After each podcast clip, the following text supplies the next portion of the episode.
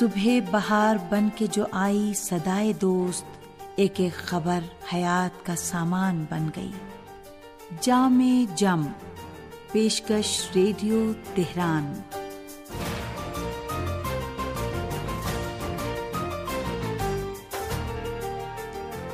عزیز سامعین، محمد و آل محمد پر درود و سلام۔ آپ کی صحت و سلامتی اور ایک اچھے دن کی دعا کے ساتھ دینی و اخلاقی معلومات پر مشتمل آپ کا پسندیدہ پروگرام جامع جم لے کر حاضر ہیں۔ حسین اختر کا سلام قبول کیجیے۔ پیغمبر اسلام صلی اللہ علیہ و وسلم فرماتے ہیں، دنیا سے دوستی تمام گناہوں اور پہلے گناہ کی جڑ ہے۔ سنتے رہیے جامع جم۔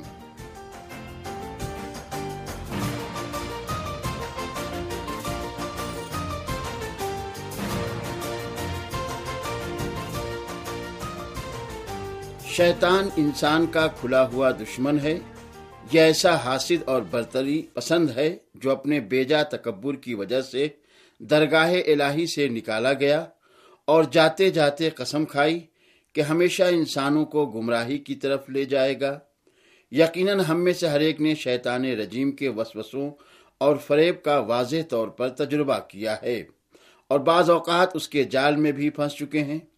شیطان کا مقابلہ کرنے کے لیے خدا سے انس، آگاہی اور تقوا ایسے اہم ترین عوامل ہیں کہ جو ہمیں نہ صرف اندرونی شیطان کے فریب بلکہ بیرونی شیطان کے نقصان سے بھی بچا سکتے ہیں۔ خدا بند عالم نے انسانوں کو بہت سی آیتوں میں شیطان کے نفوذ کی راہوں کے بارے میں خبردار کیا ہے۔ سورہ فاتر کی پانچویں اور چھٹی آیت میں ارشاد الہی ہوتا ہے، اے لوگو اللہ کا وعدہ سچا ہے، لہذا زندگانی دنیا تم کو دھوکے میں نہ ڈال دے اور دھوکہ دینے والا تمہیں دھوکہ نہ دے دے۔ بے شک شیطان تمہارا دشمن ہے، تو اسے دشمن سمجھو۔ وہ اپنے گروہ کو صرف اس بات کی طرف دعوت دیتا ہے کہ سب جہنمیوں میں شامل ہو جائیں۔ ان آیات سے پتا چلتا ہے کہ لوگوں کو دھوکہ اور فریب دینے کے لیے شیطان کا ایک اہم اور آسان راستہ انہیں دنیا سے وابستہ کر دینا ہے۔ دنیا کی ظاہری چمک دمک شیطان کے فریب کا ذریعہ ہے اور وہ کوشش کرتا ہے کہ لوگوں کی نظروں میں دنیا کو زینت دے کر انہیں سرات مستقیم سے ہٹا دے کہ جو عبودیت اور بندگی کا راستہ ہے۔ قابل غور بات یہ ہے کہ دنیا اور اس کی خوبصورتی کے بارے میں شیطان کی فریب کاری کوئی سادہ سی بات نہیں ہے۔ ابلیس کا پہلا حربہ یہ ہے کہ وہ شہوتوں کو ابھار کر دنیا کے ناچیز فائدے کو بہت بڑا ظاہر کرتا ہے۔ لوگوں کی نظروں میں دنیا کو زینت دینا بہت سے افراد کو اپنی طرف کھینچ سکتا ہے اور زندگی کو مادی دنیا اور اس کی لذتوں کے طور پر دکھا سکتا ہے۔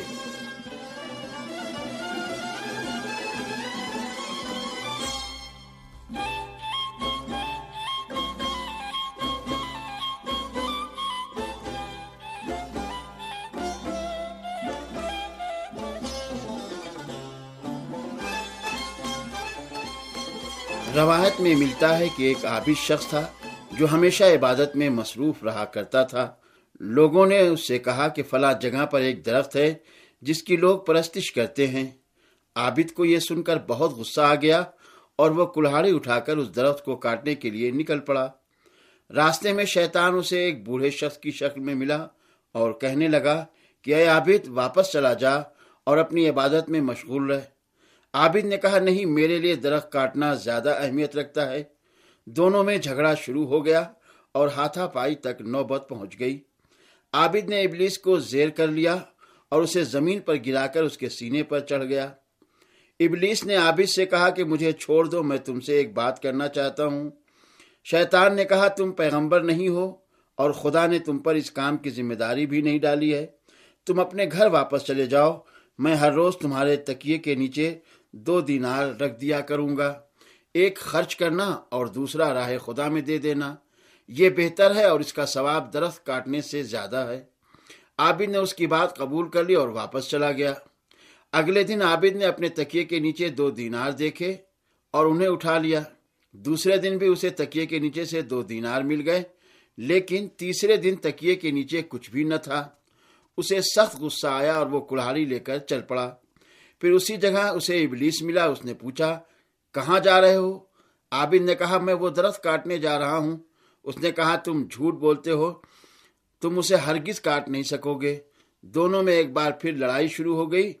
ابلیس نے آسانی کے ساتھ عابد کو زیر کر لیا۔ یہ دیکھ کر عابد کو بہت حیرت ہوئی۔ اس نے پوچھا کہ پہلے تو میں نے تمہیں زیر کر لیا تھا، لیکن آج تم نے آسانی سے مجھے مغلوب کر لیا ہے۔ اس کی کیا وجہ ہے؟ ابلیس نے کہا کہ اس وقت تم خدا کے لیے غصے میں آئے تھے اور خدا کے لیے درخت کاٹنا چاہتے تھے، اس لیے تم مجھ پر غالب آ گئے تھے۔ جو بھی خدا کے لیے کام کرے گا، میں اس پر غلبہ نہیں پا سکوں گا۔ لیکن اس بار تم دنیا اور دینار کے لیے غضبناک ہوئے، اس لیے میں نے تمہیں آسانی سے زیر کر لیا۔ شیطان کا ایک اور حربہ اور فریب ان لوگوں کے لیے ہے کہ جو عبادت میں ڈوب کر روحانی مقام پر پہنچ چکے ہیں۔ اور مانوی بصیرت کو حاصل کر چکے ہیں۔ اس مرحلے میں شیطان دنیا کو ان کے سامنے پست بنا کر پیش کرتا ہے اور دنیا سے بے توجہی ان کے درمیان ڈال دیتا ہے تاکہ وہ دنیا سے قریب ہونے سے بیزار اور اس سے گریزاں ہو جائے۔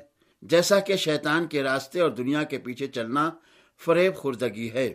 اسی طرح دنیا کے امور سے ہاتھ کھینچ لینا اور اس کی نعمتوں سے فائدہ نہ اٹھانا بھی شیطان کی خواہش کے مطابق عمل اور اس کا وسوسہ ہے۔ اور سامعین، اب پیش ہے ایک سامع کا خط۔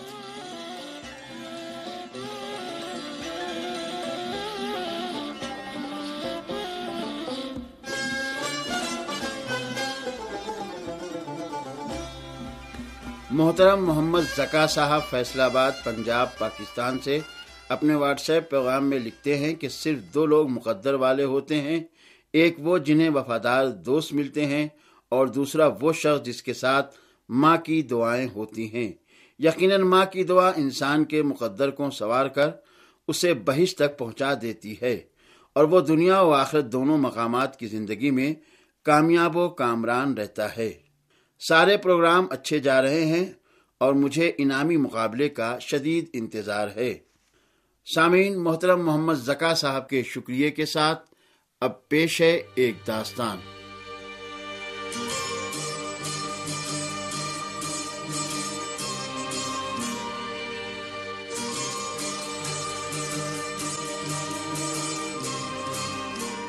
خلیفہ مامون رشید نے ایک عظیم الشان مناظرے کا اہتمام کیا اور عام اعلان کرا دیا۔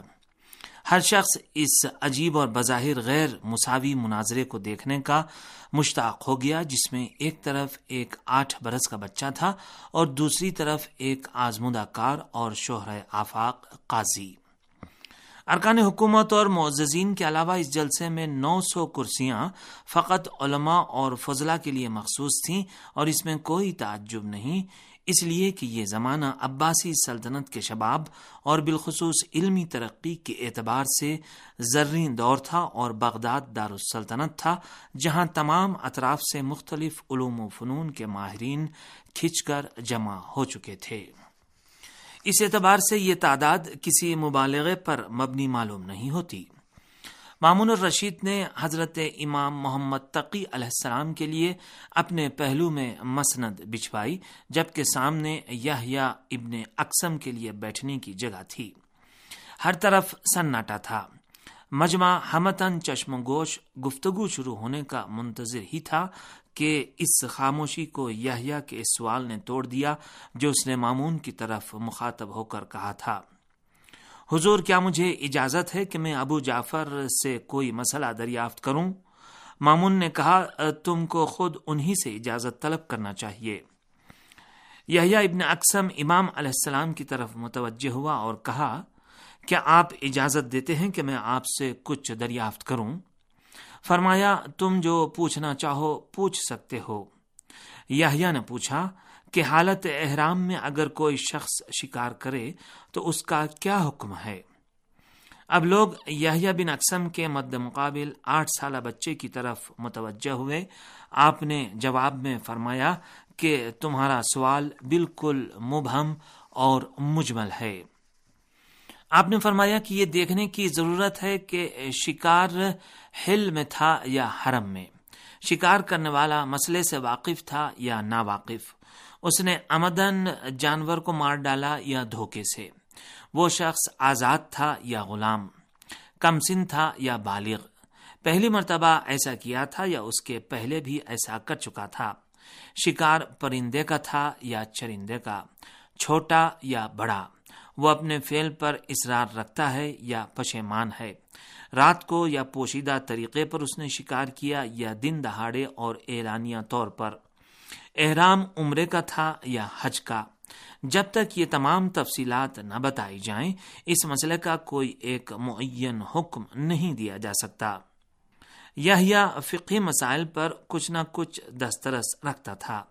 وہ ان کثیر تعداد شیقوں کے پیدا کرنے ہی سے خوب سمجھ گیا کہ یہ مناظرہ اس کے لیے آسان نہیں ہے۔ لہذا اس کے چہرے پر ایسی شکستگی کے آثار پیدا ہوئے جن کا تمام دیکھنے والوں نے اندازہ کر لیا۔ اب اس کی زبان خاموش ہو چکی تھی اور وہ کچھ جواب دینے کے قابل نہ تھا۔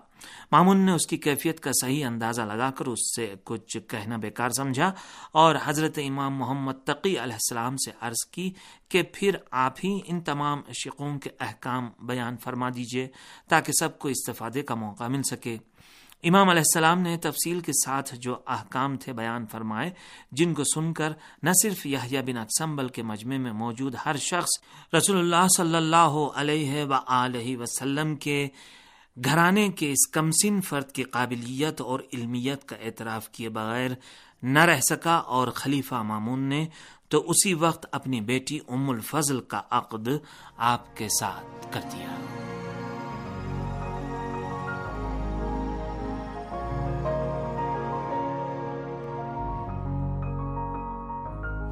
سامعین، اسی کے ساتھ پروگرام جامع جم اپنے اختتام کو پہنچا۔ اجازت دیجیے خدا حافظ۔